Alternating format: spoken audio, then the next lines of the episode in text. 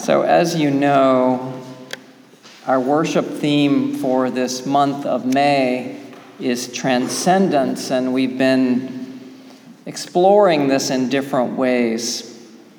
Early in the month, Josh Goulet preached about the transcendent as that which is beyond our ability to adequately name or describe, but still is available to us across the theological spectrum. And then last Sunday, my friend Reverend Jason Shelton shared with us the transcendent power that comes through singing and music.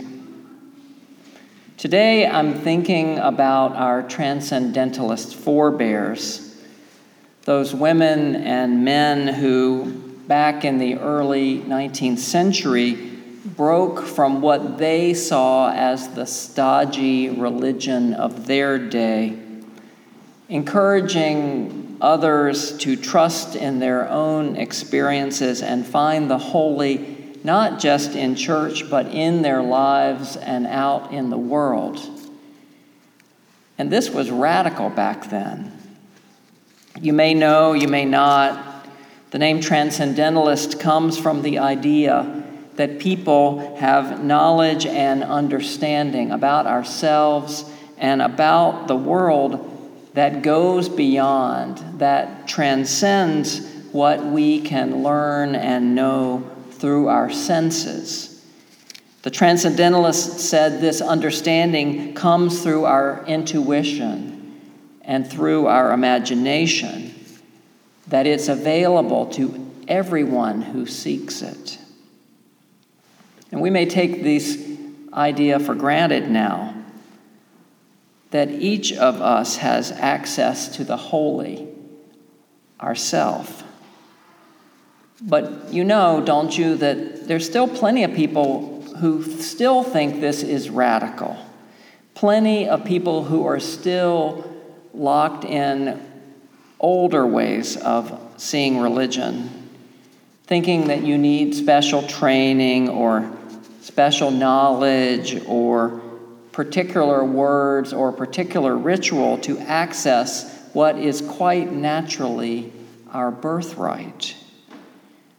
When all you really need is to open yourself up to the world and to the stirrings and longings of your own heart. Especially at this time of year. Yes? On Friday, which is my sermon writing day, which I do from home, it was such a beautiful day, I just could not sit at my desk in my little office. And so I took my laptop out to the backyard and sat there in the shade of a hemlock tree.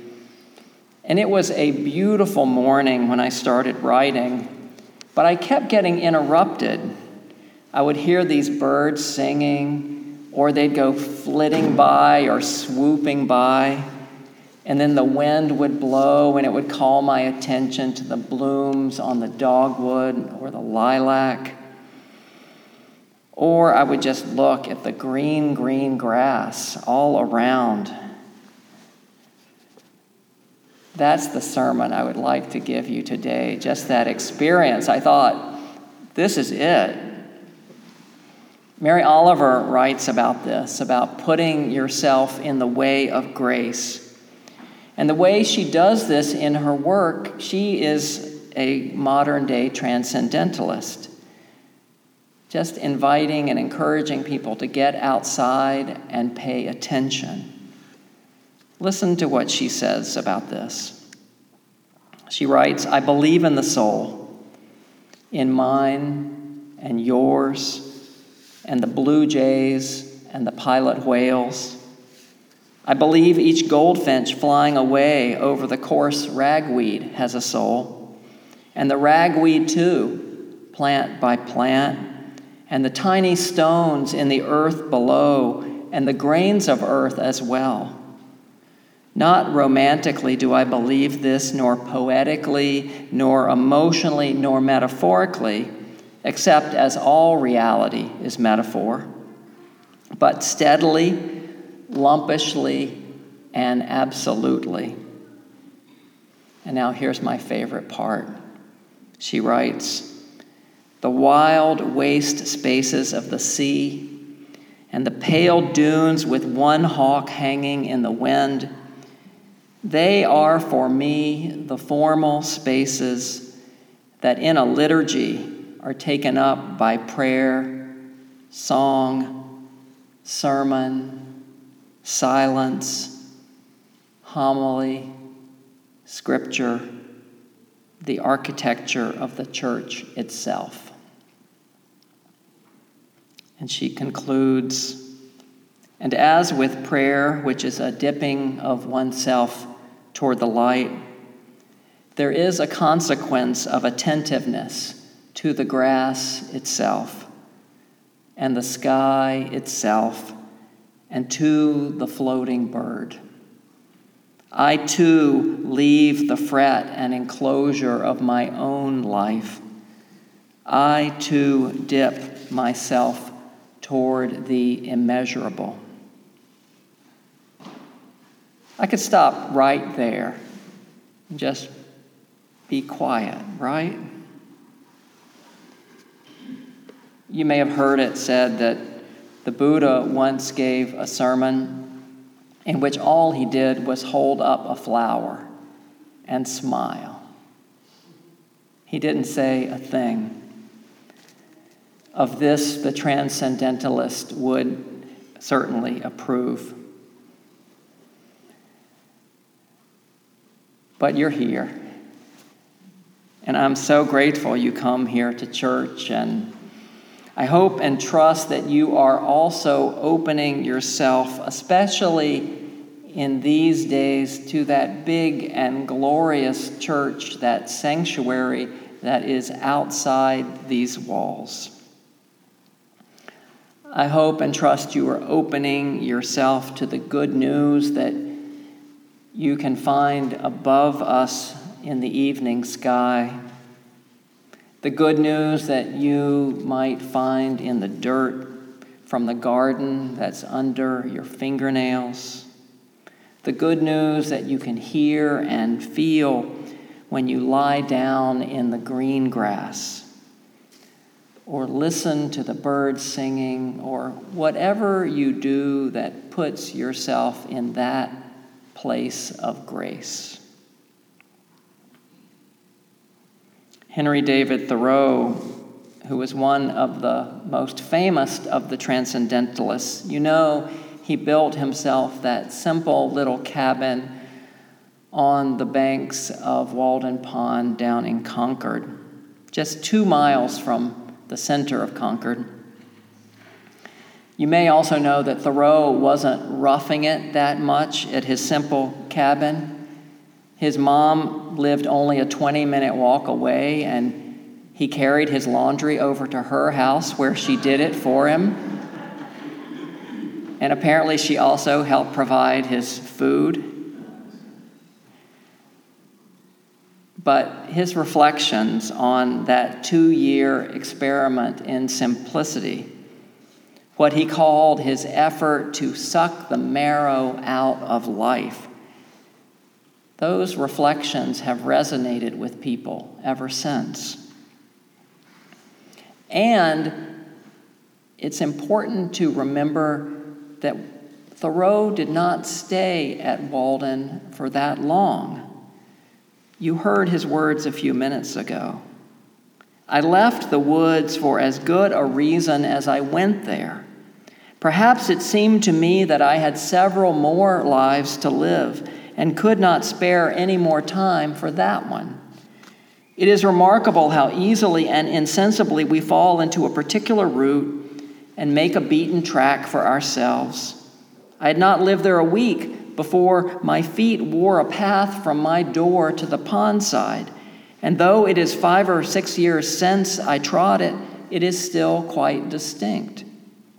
It is true, I fear, that others may have fallen into it and so help to keep it open. The surface of the earth is soft and impressible by the feet of men, and so with the paths the mind travels.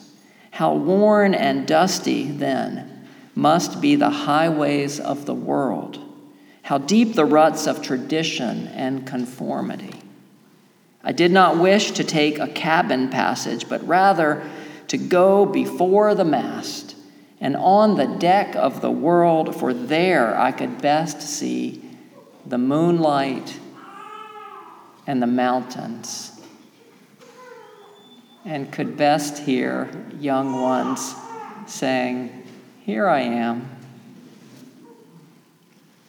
You know, don't you, that Thoreau was no escapist or navel gazer.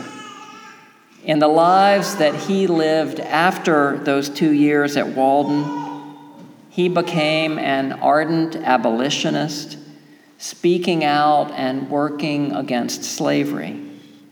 He published the essay on the duty of civil disobedience, which later inspired Gandhi and Martin Luther King Jr. in their work for human rights. He had other things to do and more lives to live, and he got on with it. And so I wonder what about us? What about you and what about me?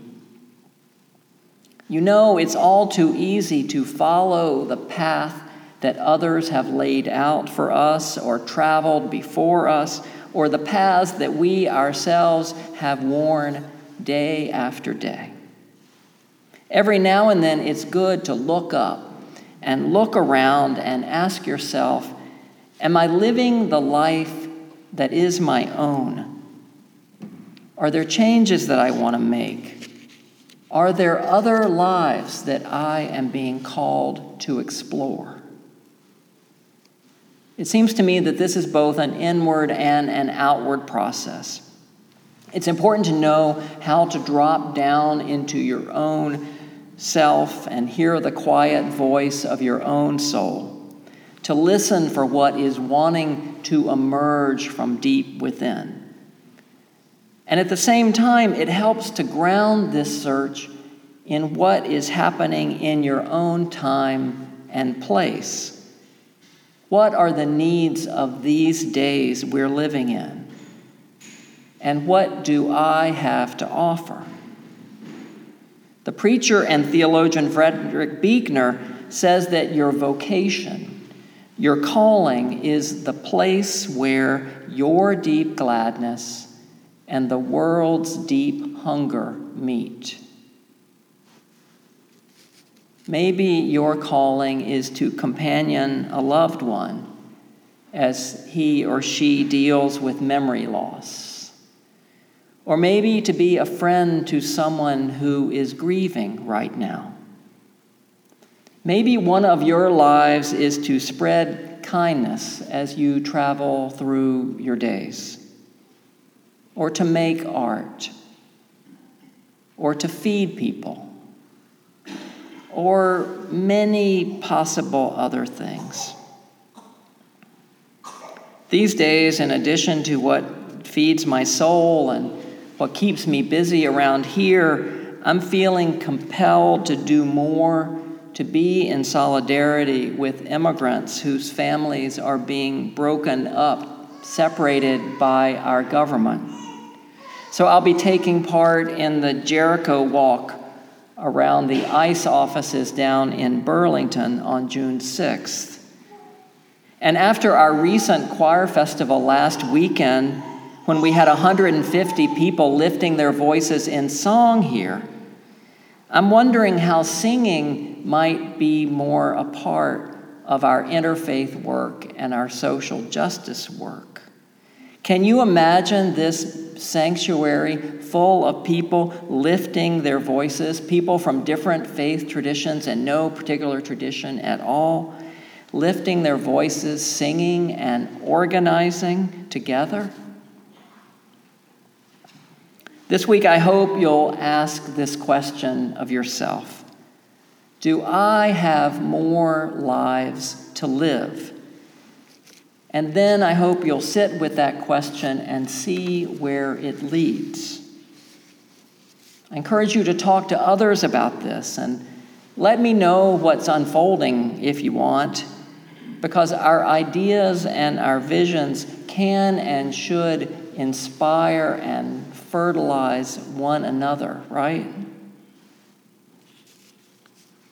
And what about this church? What new ways might we live out our calling to be a welcoming and caring faith community? How might we be more of a force for liberation and transformation and connection? What do you want to do about that?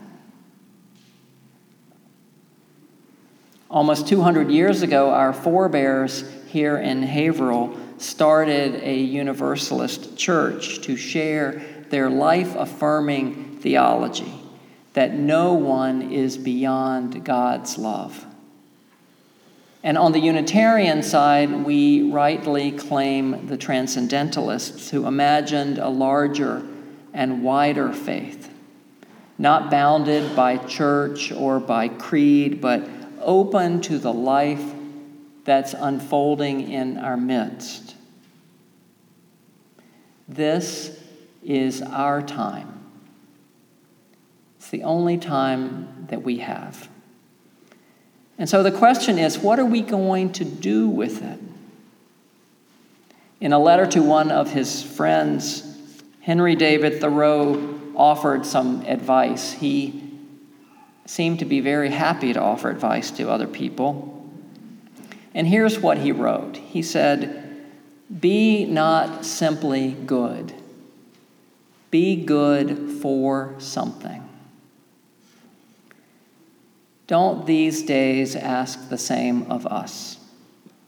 Yes, of course, let's be open to the wonder and blessing of these days and of this life. And yes, in these lives, let us be good for something. Good for something while we're here. Amen.